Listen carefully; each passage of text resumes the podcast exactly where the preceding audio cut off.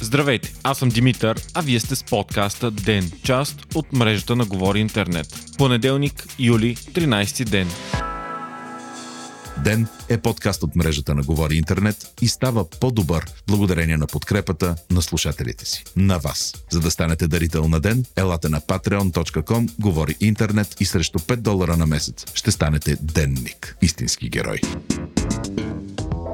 Макар първоначално да не бяха планирани, антиправителствени протести се проведоха и в събота, и в неделя. Основната мотивация за протестите в събота беше полицейското насилие, проявено в петък, когато се оказа, че младо момче е брутално пребито от полицаи и настанено в тежко състояние в Пирогов. С нощи протестите бяха най-мащабните до сега и минаха под мотото да защитим демокрацията. Според различни медии, множеството в София може да е било в размер на над 15 000 души. Този път, освен столицата, значителни протестни шествия имаше и във Варна, Бургас, Благоевград и Габрово. Протестите окончателно се затвърдиха като против правителство на ГЕРБ и главният прокурор Иван Гешев. Скандиранията са оставка, Гешев е позор и мафия. Тези дни обаче правителството на ГЕРБ даде ясна заявка, че неглижира протестите и няма никакво намерение да подава оставка. Основната теза, изявена от Бойко Борисов на изваредно обращение към нацията, записано от дома му в събота вечер е, че протестите са провокация, те са платени и са сценарий да го свалят от власт. Борисов повтори тезата си, че протестите са организирани от Да България и ДПС.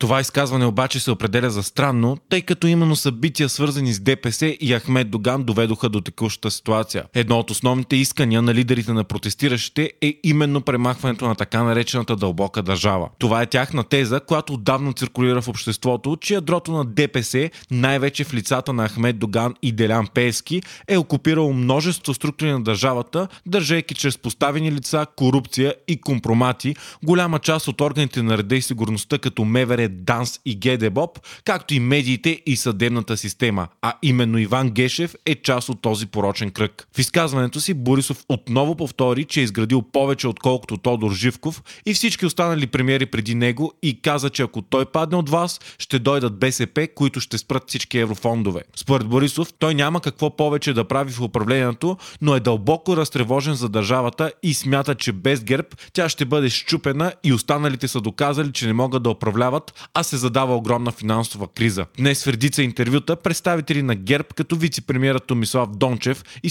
социалният министър Деница Сачева ясно заявиха, че оставката на правителството не е на дневен ред и дори не се обсъжда. Междувременно ситуацията свързана с коронавируса у нас сериозно се осложнява. Днес случаите са едва 77, но те са на база на традиционно в пъти по-малкото тестове, които се правят в почивната неделя. Едва 1200. Починалите са вече общо 268, но броят на хората в болници за момента остава сравнително стабилен и се движи около 500, от които 30 са в реанимация. Миналата седмица обаче е била най-лошата до сега у нас и данните не са никак обнадеждаващи. Броят болни вече е 7250 52 души, а цели 20% от тях са открити само за 7 дена. Ръстът спрямо по-миналата седмица пък е бил цели 42%. периода 6-12 юли са открити нови 1498 случая, а през 29 юни 5 юли те са били 1052. За сравнение, най-тежката седмица преди тези две беше 20-26 април, когато имаше 433 заразени, а тогава действаха най-строгите мерки и карантина. На фона на всичко това, само 3 дена след като забраниха дейността на нощните заведения и баровете, те отново са отворени. Причината е, че собствениците на заведения, както и поп-фолк изпълнители, излязоха на протест. Падна е ограничение за събиране на не повече от 30 души на семейни и групови събирания. В интервю директорът на Пирогов, професор Асен Балтов, казва, че очаква следващата седмица увеличение на броя заразени заради масовите събирания на големи групи хора, както на протести, така и на дискотеки. По негови думи, обичайният срок да се установи заразата е 7-10 дена след събитието,